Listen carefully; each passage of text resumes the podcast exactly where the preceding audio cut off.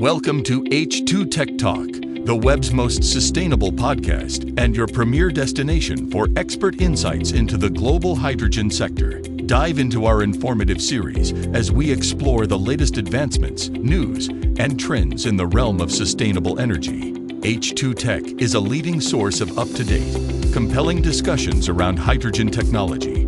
Don't forget to subscribe and share to stay connected with the world of hydrogen innovation and sustainable solutions. Now, here's this week's episode. How's it going, everybody? Welcome to another installment of H2 Tech Talk.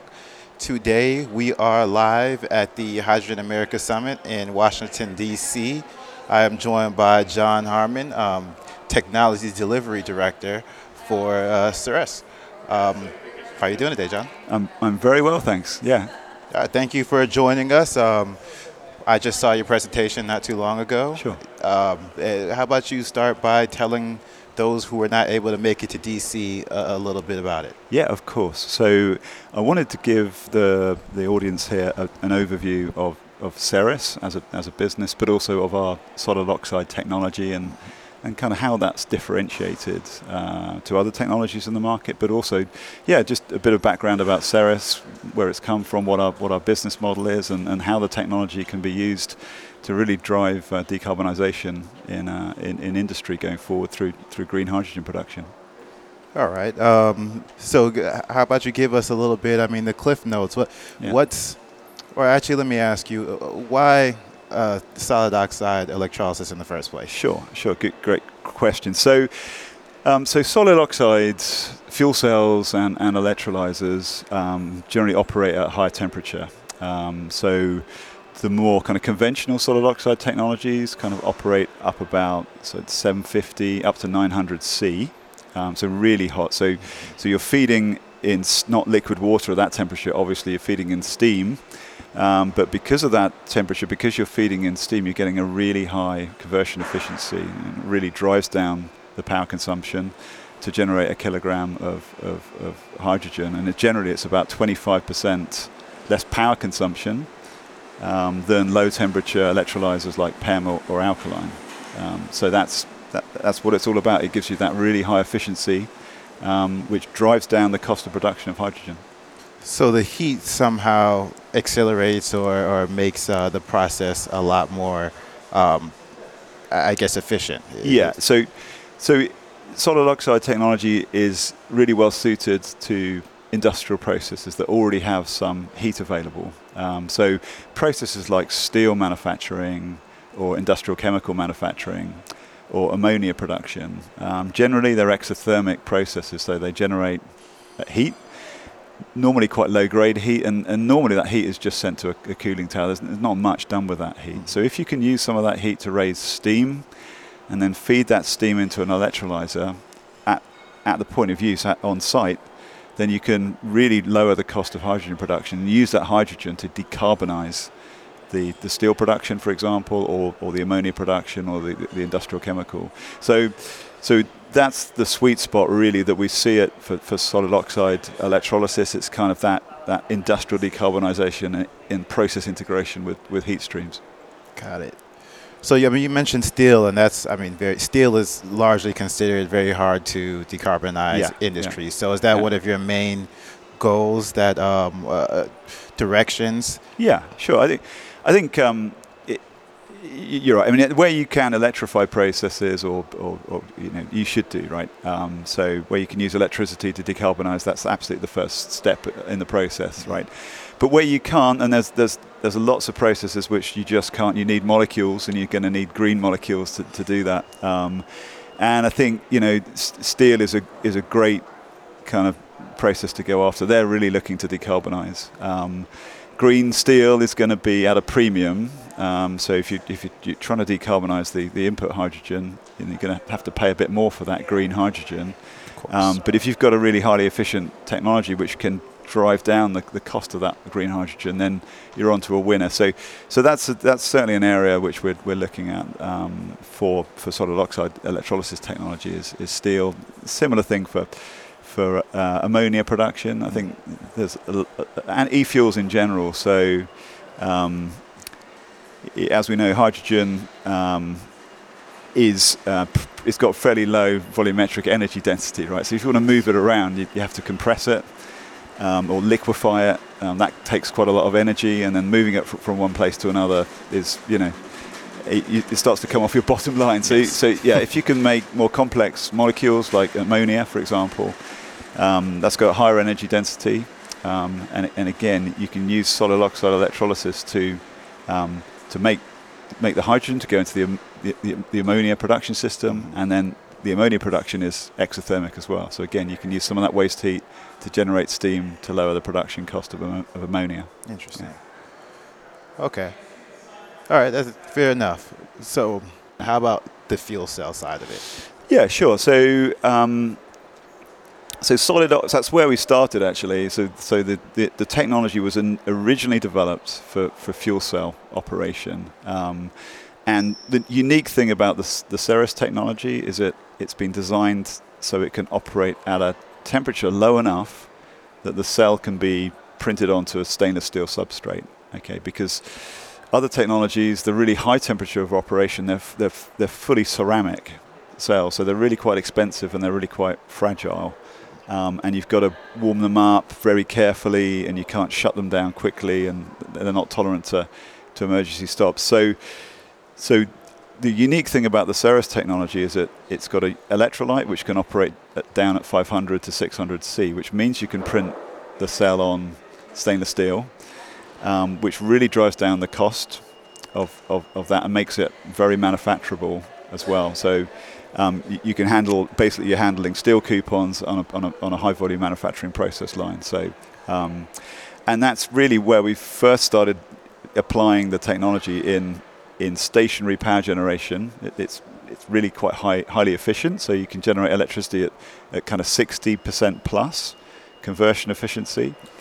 Um, so the the partnerships we've got currently, so we're, we're a technology licensing business. We don't make products, right? We, we license the technology, a bit like Intel and, and those ARM, and those kind of companies. That's kind of our, our business model there. Um, so um, so that's where the, the, the products are, or the technology is being used initially is in, in distributed um, power generation and, and, and grid reinforcement um, plants uh, and modules. Um, and we've got the likes of uh, Bosch making them in Germany and, put, putting the technology into their products. Um, and um, and that's where we started. Really, the electrolyzer program has been going for about three years now. Um, but the really compelling thing about solid oxide, you can use the same the same cell and stack pretty much, and it can operate in, in both modes. It can operate in fuel cell mode, but also electrolysis mode without any real design changes or changes in materials. Um, so if you've if you've taken a license to, to, to make the fuel cells in a factory, um, then actually you can use that same factory to make the cells for electrolysis applications as well. So it's kind of quite it's quite a compelling business model, and, and you know if if companies are looking to uh, to, to have an out of the box technology which they can use in pro- their products, but also use in their factories, then kind of Ceres re- really supports that because all the hard work's been done. All the, I mean, we've been developing this thing for 20 plus years, you know. Um, so all the blood, sweat, and tears have gone into developing the, the product, the, the, the technology. Um, but now it's ready to go. And if people are wanting to build this this technology, make products with it, then you know it's ready. Ready to rock. So, where are some of um, what areas have I guess uh, Ceres seen the most? Uh, I guess partnerships, the most growth. Where where Sure. are you seeing the most business? Um, so uh, traditionally, it's been it's been the Far East. Actually, there's been a, a lot of interest always in, in fuel cells there, and you know, going back years really. And I think that's in part due to the fact that um, you know there's no natural gas resources. You know, in, in, in Japan and in, in, in Korea, everything has to be imported. So so technologies which use the you know um, any imported resources in a really efficient manner have always been quite attractive. Um, so fuel cell systems have always, you know, I think that's really been the, the was the initial fo- focus for us was J- Japan, South Korea. Um, but over recent years, um, I, I think in in Europe, and certainly, I mean, let's think about why why Bosch were interested. I, I think they were really looking at the demise of the internal combustion industry, and certainly di- diesel engines. Um, uh, and they were looking at well, what other technologies are coming are coming to the fore. You know, they can use their existing capabilities to, and existing factories to maybe pivot those factories to make fuel cells instead of you know what they were making before, which was kind of exhaust lambda sensors, which are similar in, in terms of you know the, the, the processes involved in, in, in, making that technology. So I think that drove a lot of interest, and it is driving a lot of interest. A lot of companies are now pivoting away from ICE technologies and, and looking to hydrogen fuel cell technologies as well. Um, but yeah, I mean, our, our thoughts now are, are, turning to, to the US. I mean, I think the the, the context, the, the kind of environment here, in terms of the you know the IRA and the legislative environment, is really supportive now of, of doing business in in the states. So we're certainly we're, we're, we're, we're you know looking across the Atlantic now to see what opportunities are here. Fair enough. Uh, and to wait to touch on something you, you just said a minute ago. I mean, do you think it's an easy pivot to go from you know uh, manufacturing internal combustion engines to fuel cells? I, it, it, the particular components. So they were, it was um, they were making lambda sensors, which okay. are effectively small square. They're small fuel cells, really. I mean, so they're measuring the oxygen content in the in the exhaust, but they are you know they're, they're ceramic printed on steel um, manufacturing technology, which is exactly what our our technology is. So, so actually, that that was a uh, a relatively easy transformation to go from making lambda sensors for diesel engines to fuel cells for energy production. Okay, it's really interesting. All right, so now that you're, you said you have your eyes focused or uh, your direction set towards the U.S. Yeah across the Atlantic. How do you? How has the IRA influenced that decision? Yeah, well, look, I think I think the conditions now are really favourable for, for, for projects. Um, now we are, you know, the, the, solid oxide technology isn't as mature as um, as alkaline or or PEM, right? So. Um, but that said, uh, you, you, know, the, the t- we, we believe the technology is ready to scale and commercialize. I mean, it's being commercialized in fuel cell mode. Um, so really, we'd be, we'd be looking um, to take advantage of these really favorable conditions and find partners who want to want to make this technology here in the US and, and deploy it into, into projects. Initially, uh, you know, it would be pilot projects, so we'd be looking. I mean, we've got one megawatt demonstrators, tech demonstrators for electrolysis currently up and running. Um, the next step would be a commercial pilot, so kind of the 10, 10 megawatt, 10 to 20 megawatt commercial pilot. Um, but that's not an insignificant investment, and but you know it'd be a great first step to find partners in the US who want to, you know, build the technology and and find um, some initial projects where we can kind of maybe do some industrial process integration at a at a at a pro, you know at a project in the US, and that that would be that's sort of where we're looking to do really what do you think is holding companies back from this? I don't think there's. I mean, it's really just it, it's just an initial just changing strategy for us. Really, I mean, it's uh, you know I don't think anything in particular.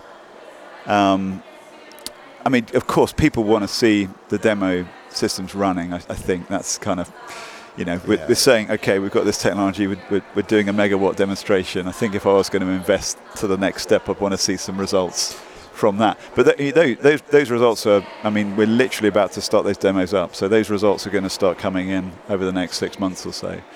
So I think, you know, okay. it's all about sharing risk as well. I mean, you're not going to commission a, you know, a hundred, hundreds of megawatt plant using solid oxide now, of course, you know. Um, but I, I think the next step could be done um, in partnership, you know, as a consortium, sharing the risk, um, you know, minimizing the exposure, using the using the results from the evaluation projects to feed into that. So, you know, I, I think the conditions, as I said before, the conditions are now looking really favourable. Yeah. I guess it's always going to be risk involved. And yeah, of course. Yeah, you know, yeah. unavoidable. Yeah, I mean, um, you just got to balance the upside. You know, the upside is really high efficiency, really low production costs, um, versus uh, you know, it's new technology. There's always going to be, but you're going to learn, and like all these things, you know, sometimes you just got to build the thing and then resolve the problems and move on. You know, you've got, you've got to get on that journey. That's true. The hardest, yes, just got to start. yeah, see, exactly. right? Uh, so where do you see the technology scaling, or where do you see it in like five years from now? In five years, so uh, I, I think in five years we will be well into those pi- those commercial pilot projects. Um, so you know we we will have run the, the, the, the megawatt class demos. They've been been running for three years, so we'll have a huge amount of reliability data on, on that. We will have released optimized cell and stack products, reference designs for electrolysis mode um, within that time frame. Um, we'll, yeah, I mean, we'll, have like tens of megawatt scale commercial pilots up and running by that point. And I would hope that, you know, um, people will then be looking to scale up to the 100 megawatt plant. So, yeah, feed studies going on in, in that regard. So, um, so all being well, I, you know, I, I can see the solid oxide technology really getting up to commercial scale at 100 megawatts by you know, towards the end of the decade, that kind of time frame. Yeah. Excellent. Yeah. Excellent. Yeah, yeah. All right. Yeah. Sounds promising. Sure. Yeah. Um, okay, Jon. I mean, uh, is there is there anything else before I let you go that you wanted to, um, you know, any closing thoughts, takeaways? No, I mean it's been great having a, a catch up. Certainly straight after the, the presentation here at at um, at the, the Hydrogen Summit Americas. And no, thanks very much. It's been great talking. Yep, Thank you for yeah. Thank you for taking some time. I, I really appreciate that. And you're welcome back anytime. By the way. Thanks way. very much. Thank you. All right, and thank you to the listeners for tuning in to another installment of H2 Tech Talk. Please remember to share and subscribe. Thanks for listening to this week's show. Don't forget to subscribe and share to stay connected with the world of hydrogen innovation and sustainable solutions. Email your comments, questions, and suggestions to tyler.campbell at gulfenergyinfo.com.